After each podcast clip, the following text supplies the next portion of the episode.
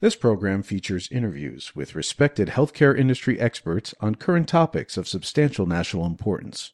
Your host for the program is David Introcaso, a DC based healthcare policy analyst and researcher.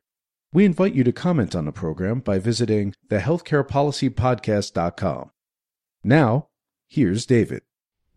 Welcome to the Healthcare Policy Podcast. I'm the host, David Introcaso.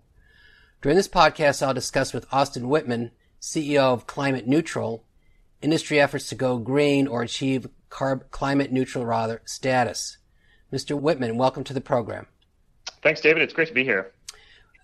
Uh, you're very much welcome. Mr. Whitman's bio is, of course, posted on the podcast website.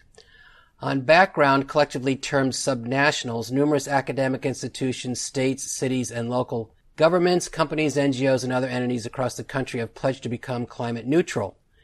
Generally, this means their greenhouse gas emissions or carbon footprint are completely offset by consuming or funding renewable energy resources and or funding reforestation or other carbon sequestration efforts. Though the healthcare benefits of reducing carbon emissions are crystal clear, as I've noted previously via this podcast, healthcare providers and federal industry regulators are climate nihilists.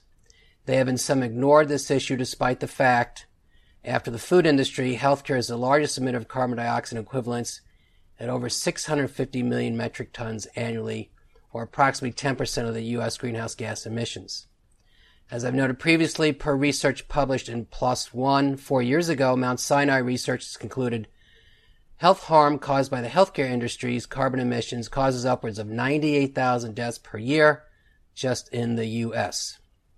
In addition, the U.S healthcare industry substantially lags behind other prominent U.S. industries in publicly reporting their carbon emissions. Two weeks ago, however, Kaiser Permanente, the U.S.'s largest integrated nonprofit healthcare provider, announced it had achieved carbon neutral status, meaning the organization had erased its 800,000 ton carbon footprint, or 800,000 tons emitted annually. As Kaiser noted in its 914 press release, quote unquote, as physicians, Climate change is absolutely in our lane. Kaiser is the first healthcare system in the U.S. to achieve this status, and listeners may recall I interviewed Kaiser's Kathy Gerwig regarding her organization's climate neutral efforts in May of 2019. With me again to discuss corporate efforts to go green is climate neutral CEO Austin Whitman. So, Austin, with that as background, let me begin by asking you if you could provide a brief overview of your organization. Yeah, well, great, David. I love that background because what you've done is, I think, shown a spotlight on something that needs to change, and we hope it will change in the sense that climate is such an overarching challenge that for anyone not to see it as their challenge um, is really a mistake.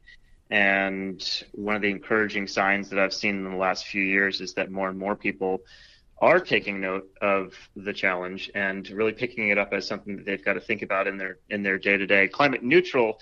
Uh, we started a year and a half ago, really with a basic sort of um, with a basic problem in mind, which is that you know con- a consumer pick up every, any consumer on the street and ask them what they've been told to do uh, if they want to help reverse or address climate change, and people will probably tell you well, I know that I, I should stop eating meat, and I know that I should drive an electric car, and I know that I should fly less, and maybe some other things too.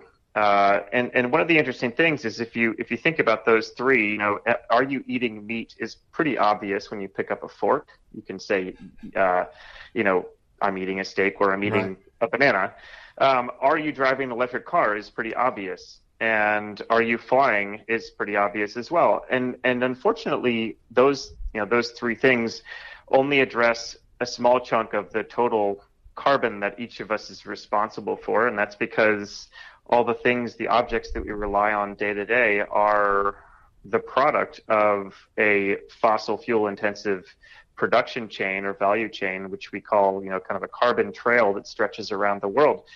And so the best uh, the best idea we could come up with to deal with this is to create a label, just like a USDA organic label, that would indicate to a consumer the climate impacts of something that they buy. So we can sort of turn the money that people spend on stuff uh, when it's not obvious, like a you know a steak versus a banana, uh, when it's not obvious what the climate impacts of something that they buy are, we can we can put a label on it that says, you know, did the company that made that thing measure its carbon emissions, the carbon that they were responsible for from producing that thing and bringing it to the customer, and then did they take steps to offset that carbon, uh, offset also known as remove or you know purchase a carbon credit and we can get into those technical details at some point if you want. Uh, and then are they working on plans to reduce their carbon emissions? So this is sort of the, the basic designation that we came up with. And the label launched officially in June of last year. We recruited about 140 companies to get certified, which was going to happen from January to April of this year. Uh, with the pandemic, I, fe- I feared the worst, but actually turned out to be the best. We ended up getting 150 companies certified by the end of it. So, one of the things we learned from that was yes, there's a pandemic, but if anything, it has sort of reinforced the idea that there's a shared vulnerability across all of us that we really need to, you know, we really need to to, to get together and, and figure out. In the case of COVID, it's obvious it's a health, public health one. In the case of climate, it's obvious it's an environmental one. So we certified 150 brands, uh, and we're now in the midst of recruiting more companies to get certified for 2020. Um, I guess the final detail I would add would be we're, a, we're structured as a nonprofit, and our mission is simply to decrease global carbon emissions uh, and to engage consumers and brands to make that happen. Thank you. So, in reducing uh, carbon emissions, I, I, did see on your website you do note uh, the amount of carbon not being um, admitted, and what amount was that for these 150 uh, entities? Yeah, we got about 200,000 tons of carbon that was being you know, cleaned up, if you will, um, from from those companies. Okay. Uh, to put that into perspective, 200,000 tons is about equivalent to what 43,000 cars would emit in a given year. Okay. Tell me, give me some sense of uh, the industries uh, from which these uh, 150 companies operate, in which yeah. they operate. Yeah, we, we've got a mix of industries, uh, but with a heavy bias toward uh, companies that make physical products and companies that have brands that are really uh, you know well regarded by by their consumers. And by that I mean um, their brands like uh, Klean Kanteen or Allbirds. Um, Allbirds makes shoes. Klean Kanteen makes water bottles that are reusable. Um, Kickstarter is a software company, but also has a very significant brand presence. So we're basically looking for brands that uh, consumers respond to uh, with with kind of a, a, sense of you know either um, you know loyalty or desire or um, any sort of uh, you, know preference more than they would respond to other uh, purchases that they make that just feel less significant. And I guess in the in the language of marketing, it's you know what we call high interest consumer products, a product where somebody takes a lot of interest in in the decision that they're making. Um, so I'm sure we, we, we can all think of examples from our day to day lives about what those kinds of brands look like. But we've also seen in the course of talking to companies that uh, the appeal and the opportunity here goes far beyond just those high interest consumer brands. So I guess I would think of that as more of a beachhead than than the full story. We've we've talked to a bunch of um, firms, including a very large healthcare consulting firm, actually, um, and you know, business services, professional services, uh, business leaders have um, have been equally interested in trying to figure out the impacts of their operations because all the clients that they work with are now paying attention to climate. Thank you. So, relative to the consumer and being certified, this is the they're able to better vote their values, as is the phrase. And I will say, when I interviewed Kathy Gerwig, uh, she noted that this they found a positive upside uh, with their patients, knowing that the healthcare provider was not polluting the air they breathe, and they also saw advantages in recruiting and retention clinicians who prefer to work for a provider that isn't um, uh, dependent on fossil fuels and driving, say, asthma rates up as a as a result. Let's get into some of the specifics. And since I mentioned Kaiser in their press release two weeks ago, they noted that they had achieved Scope One through Scope 3 mm-hmm. uh, carbon neutral status. This gets somewhat complicated, I realize, but it would be helpful if you could uh, say step us through at some level uh, what it means or what have you done uh, to obtain uh, carbon neutral status. Yeah, so we can unpack scope one to three, what that means, uh, and that might help folks get their heads around what a commitment like that actually means. So, scope one, scope two, and scope three, uh, that's it. There are only three scopes. So, people don't have to worry about, well, what's scope four and what's scope five? Um, and, you know, scope one, scope two, and scope three simply refers to the source of the emissions that are attached to a company. So with scope one, we're talking about emission sources that are directly, uh, generally fossil fuels directly combusted on site or at, within company property. A, a um, let's just use Kaiser as the kind of the the, the, the, central example here. So if Kaiser has a fleet of shuttle buses that they're driving around, the gasoline from those shuttle buses would be counted as scope one. If they have a natural gas fired furnace in one of their buildings, the emissions from that natural gas that's burned would be considered scope one. Scope two, for all intents and purposes, is electricity usage. So all the electricity to power the machinery and ICUs and operating rooms would be considered scope two. And the difference there is that the energy is used within Kaiser properties but the emissions are happening at the power plant, which is some number of miles away. Scope three is all the emissions that are happening outside of those direct corporate facilities and where those emissions are created in the service of, of, of offering products and services to the to Kaiser. So an example of that would be the crates of uh, PPE that show up and all the manufacturing emissions associated with PPE that's used by Kaiser healthcare workers. So Kaiser is basically procuring, you know, equipment and the emissions associated with that equipment are considered scope three, uh, along with a whole bunch of other things. There are 15 subcategories of scope three that if folks want to tune into a later podcast, I'm sure we could spend a full half hour getting into that. But, uh, but but that's you know that's a fundamentally kind of um, you know, uh, I guess comprehensive description of what scope one, two, and three is. And a really important question that people are asking more and more is when somebody says carbon neutral, do they mean scope one, scope two, and or scope three? And I think we saw uh, a good period of time and by good I don't mean you know positive, but sort of a, a, significant period of time where people were were making a lot of carbon neutrality claims on the basis of just scope one and scope two.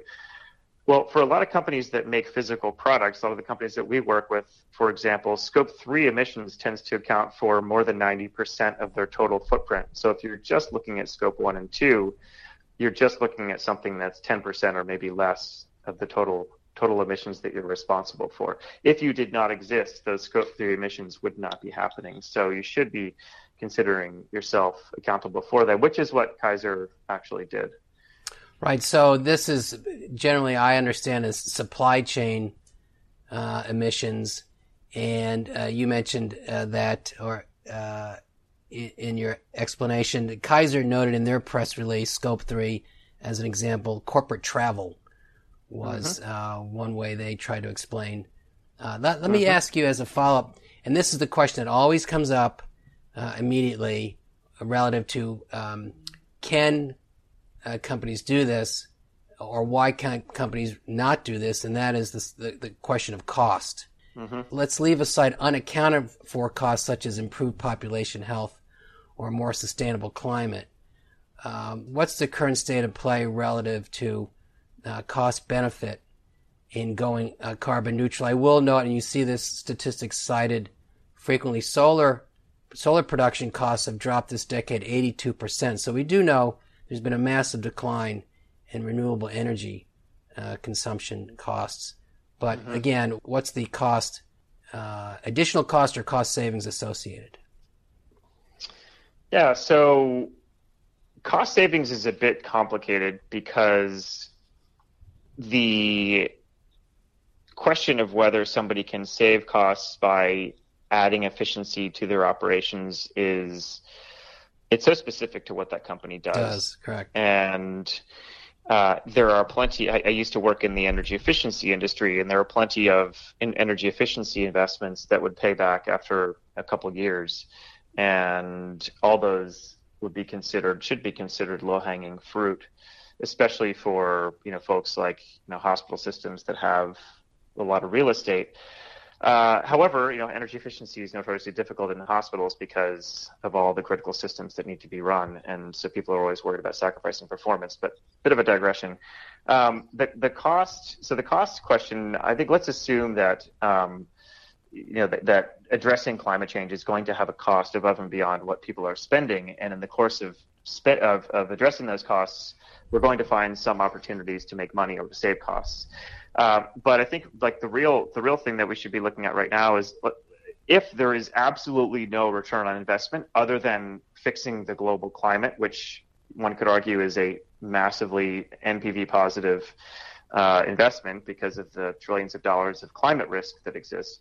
Then the question is for what for a company, what is the what is the cost uh, you know, to achieve that global benefit? And something that we found is that surprisingly, the numbers are actually a lot less than people tend to think. Uh, and I'll throw some sort of rule of thumb numbers out there um, that for a company that has a million dollars of revenues, on average, the amount of carbon to generate those million dollars of revenues would be around 400 tons. So 400 tons per million dollars of revenues.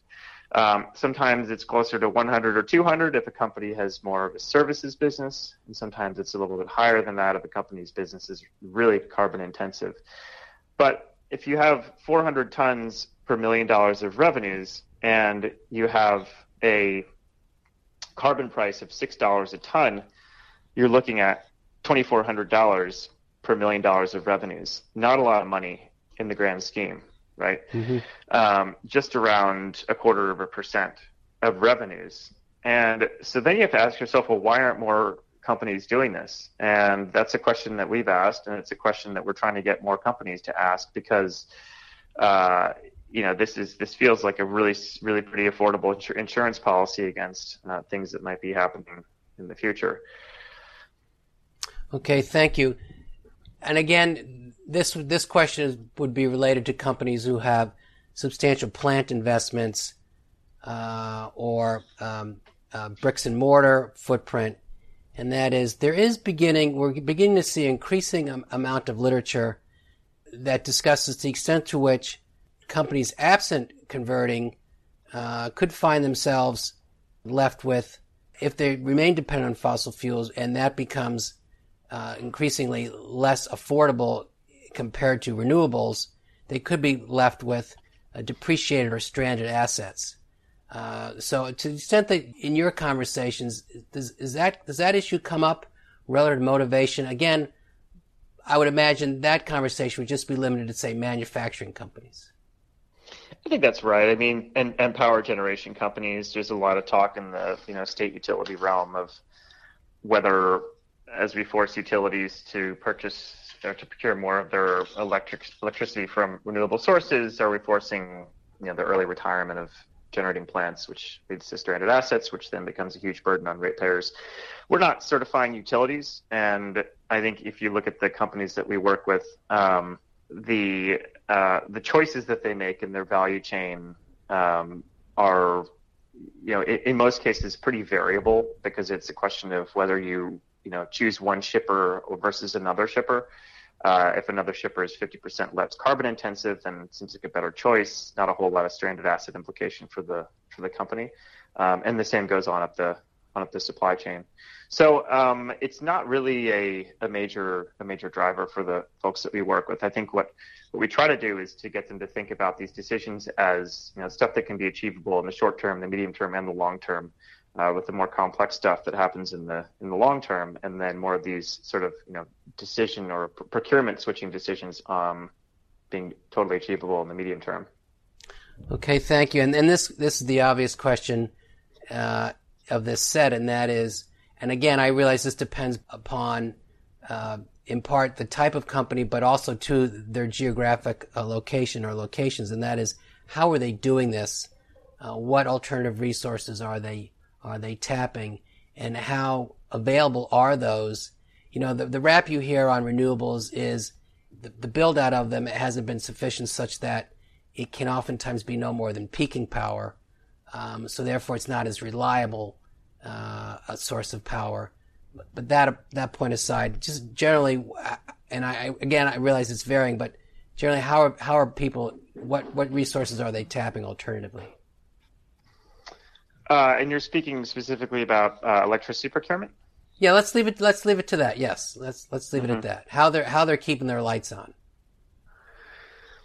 Uh, yeah, I mean, there's a variety of ways. I think you know, um, there's sort of direct and indirect ways to procure renewable energy. Uh, if you're looking specifically at what we think of as scope two electricity use, mm-hmm. and you know, it really runs across the board for um, large technology companies that have massive data centers. Uh, you know, they're they're signing, they're some in some cases investing in renewable uh, power plants. In other cases, they're signing power purchase agreements uh, with wind farms and what have you.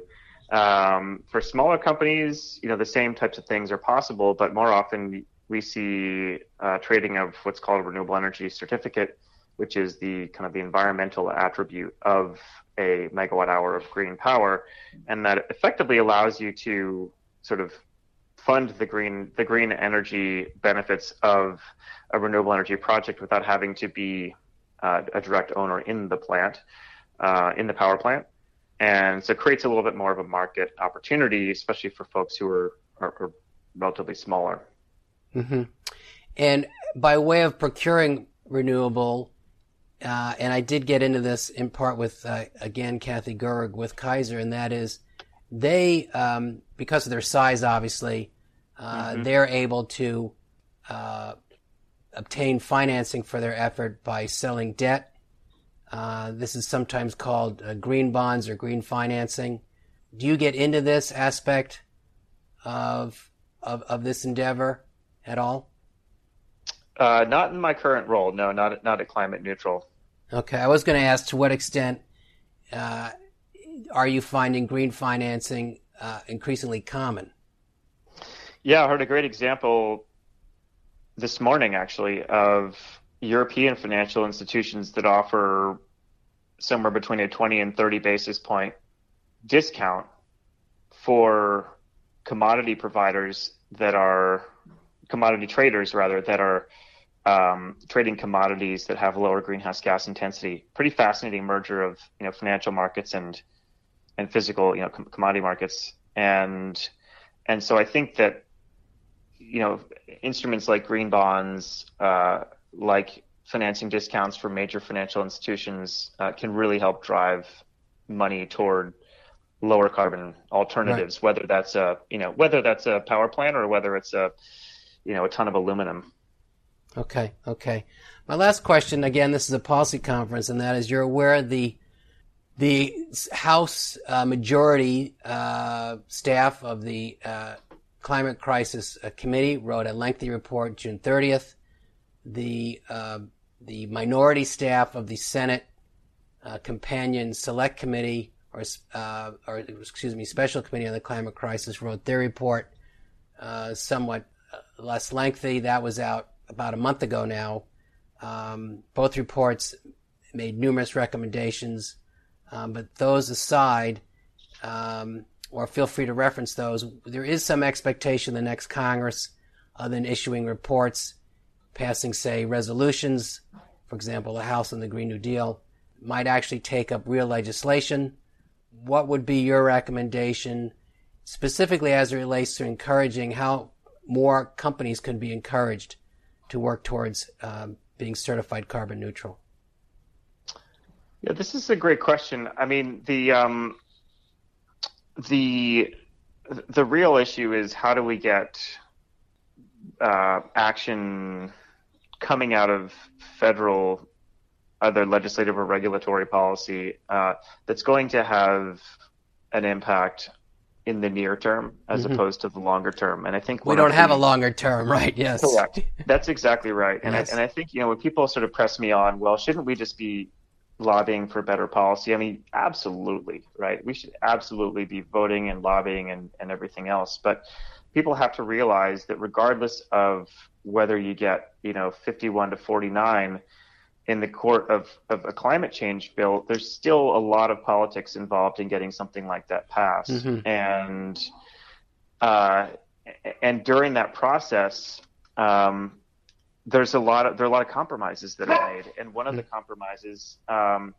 is often lower ambition in the near term right. and a longer a longer runway.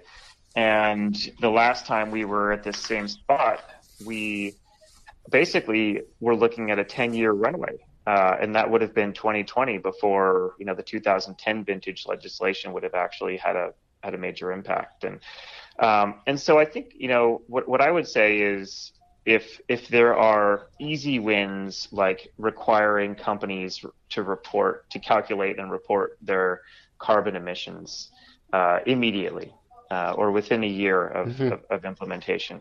That would be that would be a good step forward. Um, I think starting to sketch out the outlines of a of a national scope, nationally scoped carbon market uh, would be tremendous. You know, picking up on some of the lessons that have been learned in California. Um, you know, so, so, getting in very quickly to market design. Um, you know, getting into getting into emissions reporting, as I said, um, starting to look at some you know some national targets that are synced up with those of the Paris Agreement, right? In other words, a resolution to get back in the Paris Agreement, which is a great signaling device to show people that this is a direction that you know overall American policy is going to going to head in. So, I think along with the along with the thorny issues of you know whether this is a cap and trade or a, or a, or a tax um, or you know any number of the sort of real nuts and bolts of a policy, I think there's some opportunities to to do some things. Um, establishing, uh, you know, a, a, federal green bank is one of those, mm-hmm, um, mm-hmm. or at least encouraging states to to incur- to uh, to set up green banks. To getting back to your question about green bonds, so those are all, you know, to me, pretty low hanging fruit, um, and uh, and can provide a lot of clarity and and create incentives for direct action, um, short of you know holding everybody up for the design of the holy grail, which is you know aggressive and near term climate policy. Right. Let me. I, I have to ask this, and this I promise my final question. Since I mentioned Kaiser, my question is how how credible do you think this idea is? It seems strange to me that again, noting the size of the healthcare industry's footprint, how and why it is that the Medicare program would not, under its conditions of participation, so you have to meet the conditions to participate in the Medicare program, to require hospitals, uh, under the conditions of participation, submit plans that uh, detail how that particular provider will achieve uh, at by a certain date uh, a carbon neutral mm-hmm. certification Mm-hmm. Uh, again, to make it under the Medicare program, a requirement under uh, uh, certificate of participation or conditions rather of participation. Does that sound reasonable at all to you? I've talked about this idea, and and I, I really don't get very far with it. To you, does that sound reasonable?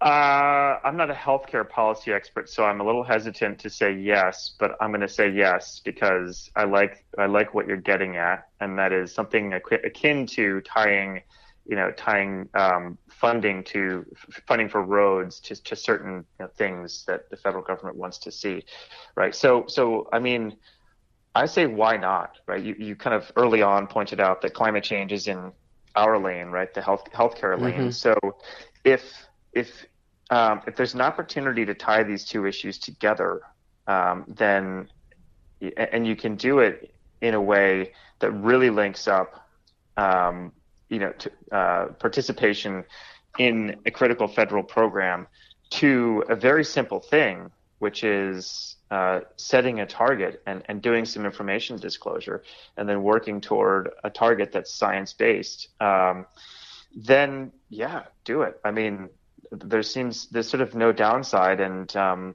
and all upside there. One of the one of the communities that we've been working with a little bit is the international public health community, um, and one of our funders has a long history in that. Uh, and I've also been talking to a couple large international NGOs um, that work in public health, and there's this realization that you know all of our work on public health is sort of moot if we don't deal with climate change, right. because all the people that we're helping, where we're helping avoid cholera, um, you know, if they have to migrate a thousand miles to stay near a water source, that's pretty problematic and and sort of is at odds with any of the work that they're doing. So yeah, I mean, I think the more we can draw these connections together, and this is certainly something that the the House report did, was you know making these connections between uh, health and and the and the environmental issue, then um, then do it. So uh, how do you how do you how do you get that passed? well, good question. In fact, I was going to say when uh, I bring this conversation or subject up next session, uh, I might be calling you for some support. But, but with that, Austin, we're at our time. Um, so I'll say thank you for this overview, and I wish your organization uh, uh equal success, if not greater success, uh, this coming year. Maybe the 150 goes to 300. Yeah, well, I I hope we'll get there, or at least to 250, and uh, companies that is. And I really appreciate the conversation and the you know the multidisciplinary way you're looking at this. It's uh, it's it's really important. So thanks. Thank you again. You have just heard another edition of the Healthcare Policy Podcast, hosted by David Introcaso. To comment on this program or others, to see information about upcoming interviews, to suggest a program topic, or to hear an archive program, please visit our website thehealthcarepolicypodcast.com. Thank you for listening, and please listen again soon.